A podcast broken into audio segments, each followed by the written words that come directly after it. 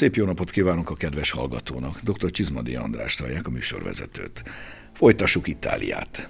Toszkána, a reneszánsz szülőhelye. Hát megérkezünk Toszkánába. Sokak számára ez Itália maga, és maga a bor. Ez volt valaha az etruszkok központja is. Az itáliai reneszánsz szülőföldjén járunk, Firenze és Siena, Mediciek és Antinorik, Frescobaldik, és még sorolhatnánk a több száz éves múltú nemesi családokat, akik a művészetek pártolása mellett szőlővel és borral is foglalkoztak természetesen, és a javarészük 5-6-700 éve. Nos, ez mind Toszkána. És ha borról van szó, hát a vezényszó, ami minden boros embernek beugrik, hát ez bizony a Chianti. Persze Toszkána ennél jóval több is, de kétségtelenül Chianti a legismertebb. 60 ezer hektár szőlő körülbelül, mint egész Magyarország. És ez váltakozik a ciprusokkal és hatalmas ernyőfenyőkkel. Ez utóbbiak a domtetőkön álló villákat is szépen árnyékolják. Chianti, Brunello, Montepulciano, szupertoszkánok, és még sorolhatnánk. Nos, ma ennek a varázslatos tájnak a borairól beszélgetünk mai vendégünkkel. Tartsanak velünk, szabadítsuk ki a szellemet, ezúttal a toszkán palackokból.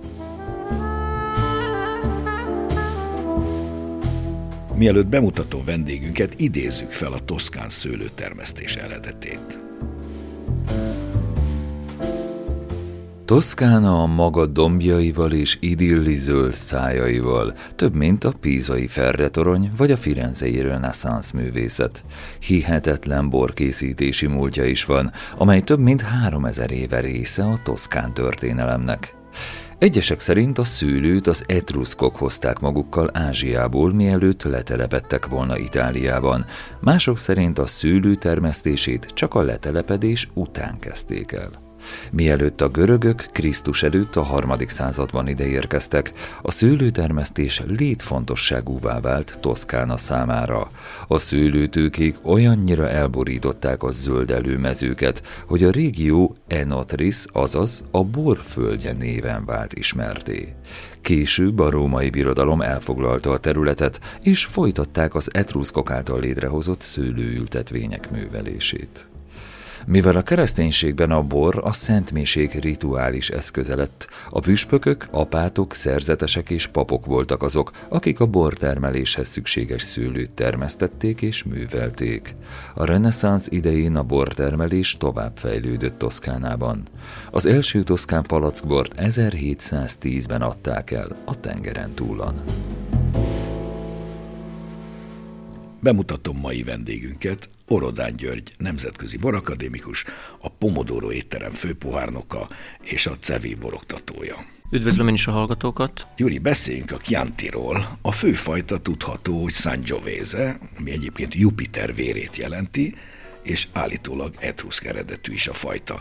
Persze itt is tudni kell hová nyúlni, mert azért itt erős a szórás. Van a szalma bevonatos nagy palasztól a csúcskjántig, elég széles a szkála, és bizony mellé is lehet ugye fogni.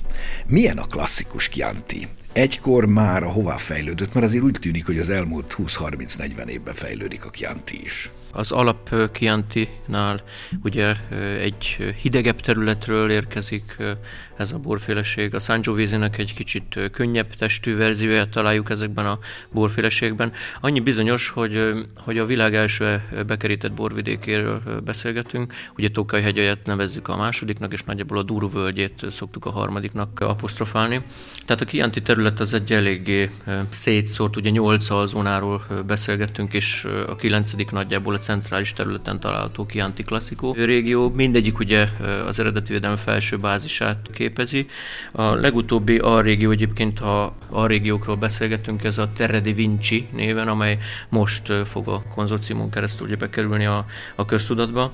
Tehát a, a külső zónákban található Chianti féleségek igazából könnyebbek, magasabb tőketerheléssel bírnak ezek a plántált szőlőkertek, és 75%-os szabály érvényesül, tehát világfajtákat és helyi fajtákat is lehet belőle ugye házasítani. Lehetett ilyeneket régebben is, mert úgy emlékszem, hogy régen még nem nagyon engedték a világfajtákat egy ideig, csak a helyi fajtákkal játszadoztak. Igen, itt nagyjából a, a história az úgy mutatja magát, hogy fehér fajtákat is lehetett házasítani. Trebbián ott Vagy Málváziát is igazából. Hm és ez ugye megváltozni látszik, tehát ugye Cilieggiolo, Cannaiolo, Mammolo, Colorino, mint helyi fajták. Mm. És De ezek vörösek? Egyértelmű mm. módon. A fehér fajtákat már nem nagyon kultiválják, mm. és akkor ugye a világfajták közül a merlót szokás és a kábernéket a területen. Meg még talán szirát is. E, abszolút. Kicsi szirát. Igen, igen. Ezek azért megerősítették az elmúlt évtizedekben a Chiantinak az egész korpulenciáját, ha jól sejtjük. Hát abszolút. Ugye nagyon sokat figyelnek a tőkekorokra, a tőketerhelés az ugye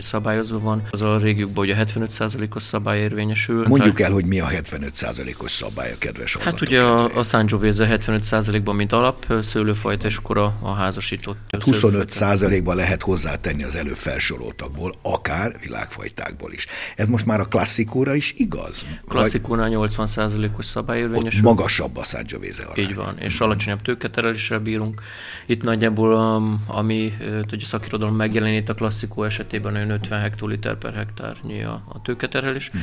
Hát azon 65-70 mázsás körül. Abszolút, igen. Mind az alapkiantinál, amely ugyancsak, ahogy említettem, DOCG, mind pedig a centrális zónában található klasszikóról, ha beszélünk, mindegyik effektíve egy jó savú borféleség. A, a régi, nagyon erős barik ordó használattal készülő ízkaraktert fölváltja esetek nagy részében a nagyhordós érlelés, és ez, ez is egy picivel rövidebb, tehát az elegancia van fókuszban, mind a külső zónából található, mind pedig a centrális stílusnál. Elválasztható egyáltalán a klasszikó a a perifériális, tehát a különböző dombokon, oldaldombokon termett boroktól? Van valami karakterkülönbség? Koncentráltabbak a klasszikó területről származó kiantik. Nyilván itt az a régióknál is óriási különbségek előfordulnak a térképen. Láthatjuk azt, hogy ugye Firenze és Siena közti terület azért egy óriási zóna, és minden nagyobb városhoz köthető egy-egy alzóna. Ezek tudjuk. a Colli, Aretini, Pisano, és mondjuk még néhány nevet. Hát a Colli Fiorentini, Fiorentini, a Rufina, aztán ugye ott van a Montalbano, Montespertoli, Colli Pisane. Tehát Ezek a... mindig rajta vannak a címkén is általában feltöltetve. Ráírhatják, de nem kötelező nem egyébként ráírni. Hogyha a fogyasztó olyat szeretne vásárolni, amely egy biztos kianti, akkor érdemes olyat venni, amire az alrégőknek a neve ugye uh-huh. fel van tüntetve. Javasolhatunk ezekből esetleg egy-két kiemelkedőnek tűnő a régiót? Aki az alkoholosabbakat szereti, vagy az erősebbeket, az a Rufinából, vagy a Fiorentiniből válaszol, uh-huh. aki pedig egy kicsit elegánsabbat, azt érdemes a partvidéki zónából talán választani, uh-huh. vagy a, a klasszikónál is ugye, aki erősebbet szeretne, ott a superioréből, vagy esetleg a rizerváknál hosszabb érlésről beszélgetünk, a, a superiorén magasabb alkoholról, és a többi, és a többi milyen jellegű ételekhez ajánlható leginkább a Chianti? Mikhez ajánlják? Milyen stílusú ételekhez? Effektíven nálunk a, a borlapon óriási jelentőséggel bírnak a Sangiovese alapú italok, legyen az Chianti, Brunello, Vino Nobile és társai. Amihez igazából ajánlani szoktuk, az ossobukóhoz, húsos tésztaételekhez, szárított sonkához, felvágottakhoz, fiorentina sztékhez, cingjále, vaddisznópörkölt. Mondhatjuk azt, hogy a Chianti elég univerzális gasztróbor bornak minősül a vörös borok közül, mert hogy nem túl agresszív tannin szerkezet, ezáltal elég sok mindenhez passzítható, ahova egyáltalán jó, jó ivású vörös borra van szükség. Abszolút egy olyan Bianco párosítás, ami nagyon sok helyen előfordul nálunk.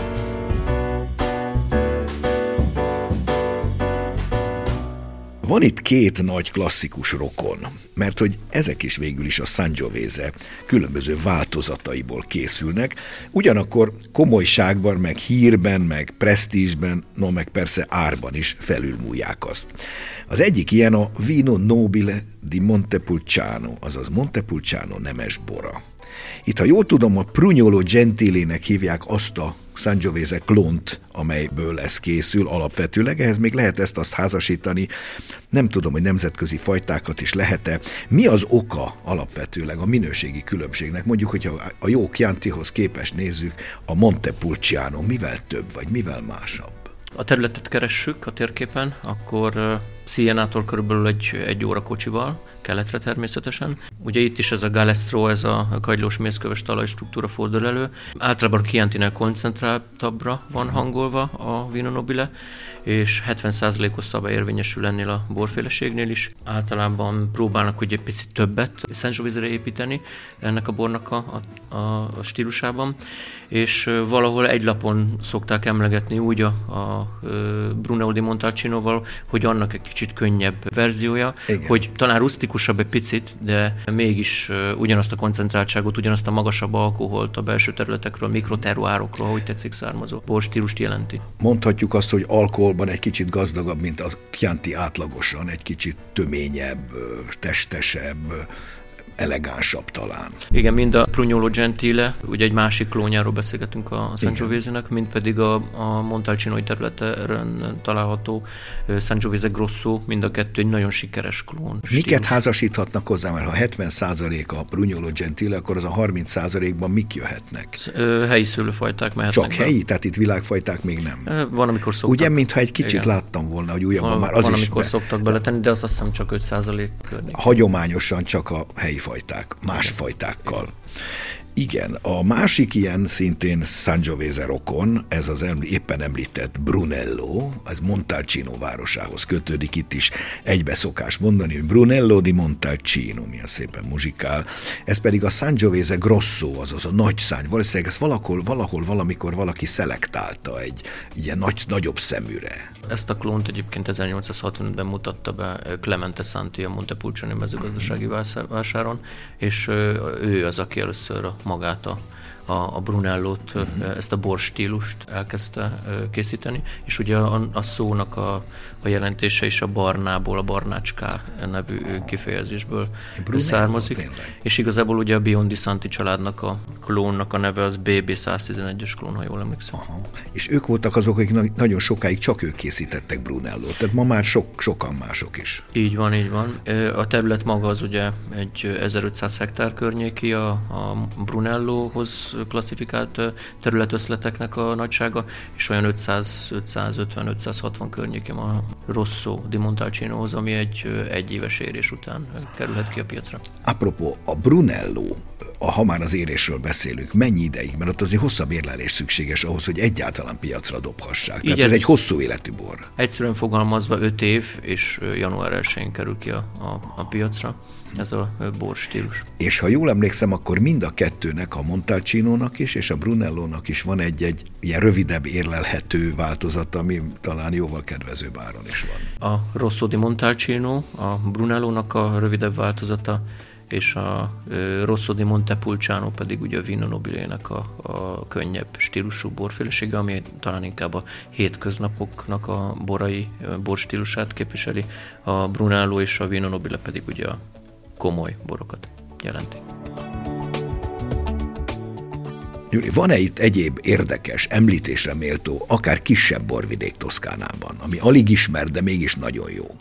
Egy dolgot szerintem érdemes megemlíteni a hallgatóknak, ez pedig, hogyha a Montalcinótól délre átautózunk az Orcsa folyón, és ott a Monte Cucco területet talán érdekesnek tartanám megemlíteni, ahol Sangiovese-vel gazdálkodnak, és Monte Cucco Sangiovese a területnek igazából nevő, Grossettótól van egy, egy 20-30 percre. Ez a Sangiovese-nek egy, megint egy másik klónja az előzőkhöz képest? Effektíve igen, itt egy kicsit, én azt látom, hogy a borstílus egy kicsit lekvárosabb, egy picit fűszeresebb, mm-hmm. egy hangyányit egyszerűbb, nem annyira savvezéreltes stílus irányzat. Hát Monte Cucco, vélhetőleg Monte Cuccoli tábornok is innen jöhetett, ha más nem erről megjegyezzük. Végezetül, bár Toszkána alapvetőleg vörösboros vidék, de azért van itt egy klasszikusnak mondott fajta, ami konkrétan egy bizonyos városhoz köthető, ez a Vernaccia, méghozzá San Gimignano városhoz, tehát így is mondjuk, hogy Vernaccia di San Gimignano, egy nagyon kellemes, jó ívású borocska, ez a sok-sok tornyok várocskája, turisztikailag igen bőven látogatott. Most hallgassuk meg Szik Mátyás borszakértőt, szomelié bajnokot, a Chiantiról és annak rokonairól. Toszkán a legismertebb bora a Chianti, elég nagy a minőségi szórás, tehát van gyengébb minőségű bor is, és erősebb, jobb minőségű bor is. De mintha az elmúlt évtizedekben javulóban lenne, egyre komolyabb kiantik készülnek. Mi ennek az oka? Az a fajta versenyhelyzet, ami a részben a klímaváltozás hatására belépő új bortermelő országoknak a színrelépésével, részben pedig a, a fogyasztók edukációjával, illetve annak az előreadásával függ össze. Ez arra készteti, arra kényszeríti, kicsit turvább szóval az olasz bortermelőket is, hogy, hogy hát egyértelműen a minőség oltárán áldoznak. A két másik nagy hírű toszkán bor, Brunello és a Montepulciano is nagyobb presztízsűek. Hogy alakult ez ki? Náluk tulajdonképpen az összes borvidék, gondolok itt az olaszokra, tehát az Olaszországban tulajdonképpen az összes borvidéknek megvan a maga zászlós hajója, a maga sajátossága, és azért ez egy nagyon fontos szempont, hogy jól elkülöníthető legyen az összes többi borvidéktől, például Toszkána, mint önálló borvidék. Magának a, a Brunellónak, a Brunello di Montalcino-nak ezeknek a boroknak az egyik sajátossága, hogy nagyon hosszan lehetőek, és nagyon magas minőséget adnak, továbbá, hogy kicsit a korukat megelőzve egy olyan ma már divatos trendnek felelnek meg, ami a könnyen fogyasztható gyümölcsös stílust képviseli. A Chianti borról ön hogyan foglalná össze a legjelentősebb tulajdonságait? Ami a legfontosabb, hogy a magáról a kiándiról és azonban is a klasszikó területen, tehát egy jól körülhatárolható területen készülő kiánték, ezek alapvetően nagyon jól felismerhetőek vakon. Tehát majd mindegyiknek a közepesnél picivel magasabb savérzete, majd mindegyiknek egy klasszikus cseresznyés vonal, és egy nagyon visszafogottan hordó stílusa van, ami, ami általában egy gyakorlatabb kóstolt egyből a kiánti irányba önök el tulajdonképpen. Mihez hasonlítható Magyarországon a Chianti? Tehát van-e egyáltalán erre alap, hogy összehasonlítsuk ezeket a borokat? Amennyiben vörösbort és vörösbort össze lehet hasonlítani, hogy van, ugyanakkor persze el kell mondjuk, hogy nagyon más a klimatikus adottságok, nagyon mások a, a, a teruár jellemzők ott, mint itt. Esetleg egy modern stílusú, feszesebbre hangolt kékfrankoshoz lehetne talán hasonlítani, ha, ha szeretnénk mindenképpen hasonlítani. Könnyen fogyasztható, gyümölcsös, visszafogott közepes tannin, visszafogott hordó használat, és egy ilyen, egy ilyen könnyedség az, ami jellemzi ezeket a borokat általában. Hogy ígyuk ezeket a borokat? Milyen ételhez, vagy van-e erre önnek, mint szomeliének tanácsa? Hát vannak klasszikusok, amikkel nem érdemes nagyon szembe menni, ilyen például maga a benne pomodoro, tehát ez a paradicsomos tészta, ami klasszikusan a legjobb egy, egy könnyebbre hangolt kiántival, tehát ezt én nagyon bátran javaslom, ezt érdemes kipróbálni. Tehát a paradicsom és az olasz vörösbor az mindig is összeillik, vagy azért nagy általánosságban nem lehet ezt elmondani? Ez talán egy kicsit túlságosan elnagyolt kép, nagyon sokféle olasz vörösbor létezik, és ugyanígy a paradicsomnak is sokféle ízvilágú és megjelenési formája van, tehát ezt én így nem jelenteném ki, de konkrétan a pennapomodoro, egy klasszikusan elkészített pennapomodoro, de ebben szerepet játszik a bazsalikom és az oregano is, maga a tészta is, és persze egyébként a paradicsom íze is, az rímelni szokott általában egy jól elkészített kiállítira. Van itt még Toszkánában némi érdekesség borban. Az olaszok ugyanis szerintem helyesen nem nagyon hagyták, sőt nem nagyon hagyják befurakodni általában maguk közé a francia eredetű világfajtákat, de azért persze történtek itt is kísérletek már az 50-es, 60-as években is, éppen a toszkán tengerparti sávban, egész konkrétan Bolgériben, Incisa della Rocchetta Márki elkezdett kísérletezni a kabernékkel és a merlóval és ennek szüleményeképpen egyszer csak 1968-ban megszületik az azóta híressé vált Sassikája nevű küvé, ami egy bordóházasítás. Új magyarul azt mondanák, hogy Bordó Blend. Majd aztán Antinóriék nem sokkal később megjelennek a Tignanellóval, a Szolájával, aztán megjelenik az Ornellája, a Massetto, és még folytathatnánk a sort, és ezeket nevezte az angol szakirodalom rögtön Super Toszkánnak, azaz a Super Toszkánok fiataloknak. Igen érdekes volt a kezdeteik, a fogadtatásuk, a besorolásuk. Gyuri, hol tart ma? Egyáltalán beszéljünk a kezdetekről is, és hová fejlődtek a szupertoszkánok mára? Az által emlegetett Incisa della Rocchetta Márki volt az, aki a feleségének hozománya ként egy félig mocsoros területen elkezdett nyugati stílusú, tehát világfajtákat egy francia út után termeszteni, és kísérletképpen 10 5-6-7-8 évig a barátainak mutogatta ezeket a borokat, amelyeket ebből készített, és aztán a 68-as évjárat után olyan fogadtatása volt ennek a, a borstílusnak, hogy sokan kedvet kaptak. A 26. generációt számoló Antinori család is partner volt ebben. Nekik ugye már voltak szőlőik a Chianti zónában, és itt is elkezdtek ugye területeket vásárolni, és mint ugye hát rokonságban állnak unokatestvéri szinten. Hát az olasz felső arisztokráciáról van szó. Abszolút, ugye Sejem kereskedő családról beszélgetünk, akik ugye nagyon sok mindenben ott voltak. Az olasz közönségnek és utána ugye a világ sajtónak is nagyon-nagyon tetszettek ezek a borok, ahogy ugye megmutatták a Toszkán tájon, a parti zónából, ugye kb. 7-8 kilométerre vagyunk a tengerparttól, ezeket a bordói stílusú házasításokat, és hát először csak tájbor kategóriában neveztek ezek a borok. Nevetséges, mert közben a legdrágább áron keltek el. Igen, tehát tájborként kerültek a forgalomba, és utána nagyjából a 80-as évek elére tehető az időszak, ahol, ahol már az eredetvédelmi bázisban is helyett helyet kaptak ezek a borok. A Márki családjának a politikai befolyásának köszönhetően ugye 83-ban DOC lett a, a bolgéri terület, és utána 2013-ban megjelent a bolgéri Sassikája DOC, amelyhez fogható példa nem volt az olasz történelemben, hogy a pincészetnek a neve legyen az eredeti bázisnak a névadója és azóta se történt ilyen.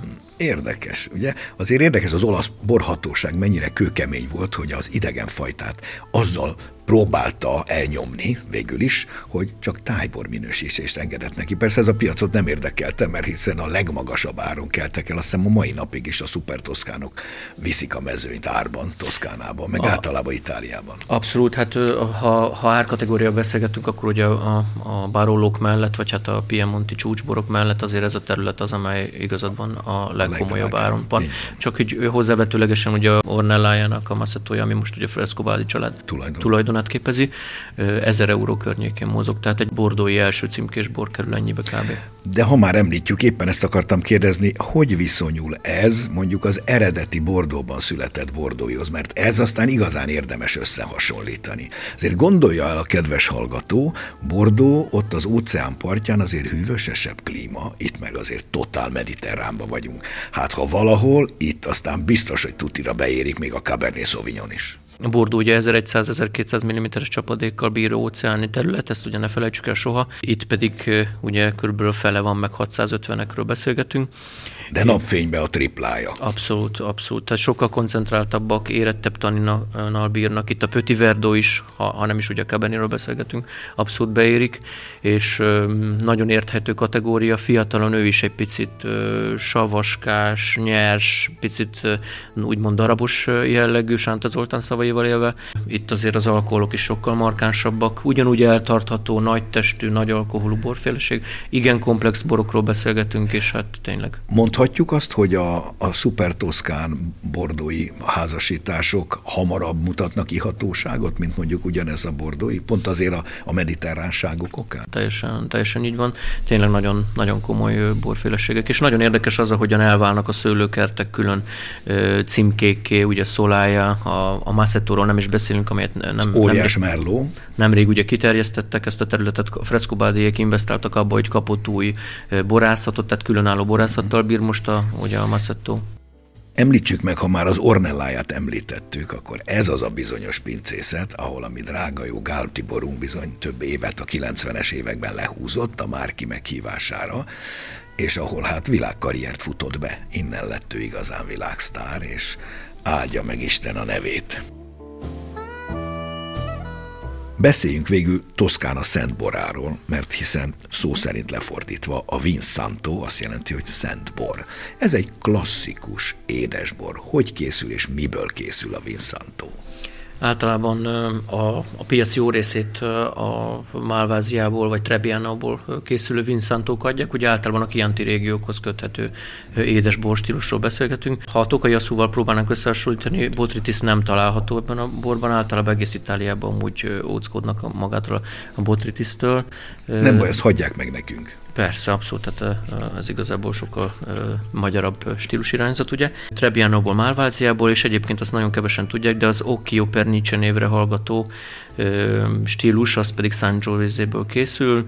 Szárításos eljárásról beszélünk, tehát padlásokon, vagy gyékényágyon, vagy ilyen farácsokon szárítják az épp fürtöket. Ez a szalmabor tulajdonképpen. Igen, tehát egy szárításos eljárásról értekezik a szakirodalom, és utána tölgyfa, vagy régi stílusban gesztenyefa kis hordókban erjesztik, amelyet Caratelli névvel illetnek, 25-50 és vagy 75 literes ezek a, literesek ezek a hordók. Tehát nagy a fa felület aránya a léhez viszonyítva. Abszolút, és ugye lezárják ezeket a, a hordókat. Olyat is láttam már, ahol például levakolják, tehát vakolattal terítik be ugye a, a nyílását, és ezután ugye láthatjuk azt, hogy a, a, az nem, töltik, nem tudják után tölteni, tehát az angyalok jussa az eléggé markáns ezen a területen. Ez, ezáltal oxidálódik is. Abszolút, ez egy oxidált stílus, igen. Uh-huh. Tehát évekről beszélgetünk, három éves az alap, és öt éves a rezerva. Tehát magyarul Ezekről. minimum három éves érleltség előtt nem is lehet piacra dobni. Abszolút. Tehát egy, Milyen egy... a cukorfoka ezeknek, a maradék cukra körülbelül? Hát elég markáns, én szerintem ez egy ilyen 100 g per liter környékén vagy a fölött található. De és édesek. nem is olcsó bor egyébként, de tudjuk azt, hogy, hogy azért itt az erjedés azért sok felé elmehet, tehát uh-huh. egy ilyen Vincentos érlelőházban azért látunk, vagy hát régen láttunk még ilyen szétrobbant hordókat, azért az erjedésnél ugye a rizikófaktor benne van. Ez is az angyalok része lesz vélhetően. Így van. Vincento csak és kizárólag Toszkánában készül? Vagy? Igen tehát más területe, még hát ha még készül is, de nem így hívják. Igen, a görögöknél találunk még Vincentot, de az ugye más, másabb stílus egy picit. Megköszönöm Orodát Gyöngy kollégámnak a szíves részvételt a mai adásban. Én is köszönöm. És most hallgassuk meg, mi újság a borok világában. A híreket Vajda Boglárka szemlézi.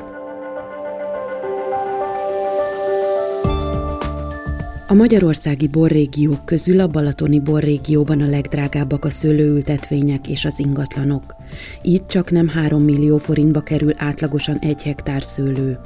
A legolcsóbb a felső Magyarország borrégió volt hektáronként kevesebb, mint 1,4 millió forinttal, de nem sokkal kellett többet fizetni a Duna borrégióban sem, ahol másfél millió forint alatt mozogtak a hektáronként fizetendő összegek. A borvidékek között a leginkább a Balatonfüred csopaki borvidéken drágultak az ingatlanok 2008-ról 2021-re, több mint háromszorosukra, csak nem 230% kal a legkevésbé a villányi borvidék árai nőttek, 52%-os volt a drágulás az elmúlt 13 évben. Magyarországon mintegy 62 ezer hektár az árutermelő szőlőültetvények összes területe, a hegyközségek nemzeti tanácsa 2020-as adatai szerint. A hat borrégióban Balaton, Duna, Felső Magyarország, Felső Pannon, Pannon és Tokai 22 borvidék található. A szőlőterületek eloszlása azonban meglehetősen egyenetlen az egyes borvidékek között. A legnagyobb kunsági borvidék területe több mint 20 ezer hektár. A nagyobb területek közé tartozik még a Mátrai, az Egri és a Tokai borvidék. Észak-balatoni borászok jelentkezését várják az Egy bor, egy vers pályázatra. A nyertes balatoni pincészetek palackjai felbontás után vezetik is a bort kortyolgatók gondolatait egy-egy versel a nyak címkén. A pályázatra olyan borászatok jelentkezését várják, amelyek szívesen együttműködnének a kortárs költészet népszerűsítésében. Kitétel, hogy a pincészet a Balatoni borrégió északi részében működjön, elsősorban Badacsonyban, a Balaton felvidéken és Balatonfüred csopak térségében. A nyertes 12 borászat 800 tételén jelennek majd meg a versek nyakcímke formájában. A versenyre történő jelentkezés határideje április 12-e. Január 24-én 51 éves korában elhunyt Csollány Szilveszter olimpiai bajnok tornász. A legendás sportolóról kevesen tudták, hogy több szállal kötődött Egerhez és a borokhoz. Most egy jó barátja, Sike Tamás borász különleges módon emlékezik meg Csollány Szilveszterről. Készített egy bort, amely a tornász beceneve után a Szilas nevet kapta. A szilas nevű, hamarosan megjelenő bor különlegesség csollány kedvenceiből, Sauvignon Blancból, olasz rizlingből és hárslevelűből jött létre. Sike Tamás a borból befolyó teljes bevétellel Csollány Szilveszter családját támogatja majd.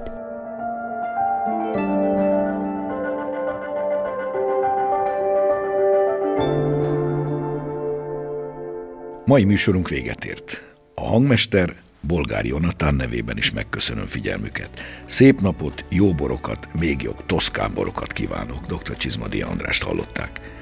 Mai adásunkat a mediaclick.hu honlapon hallgathatják meg újra.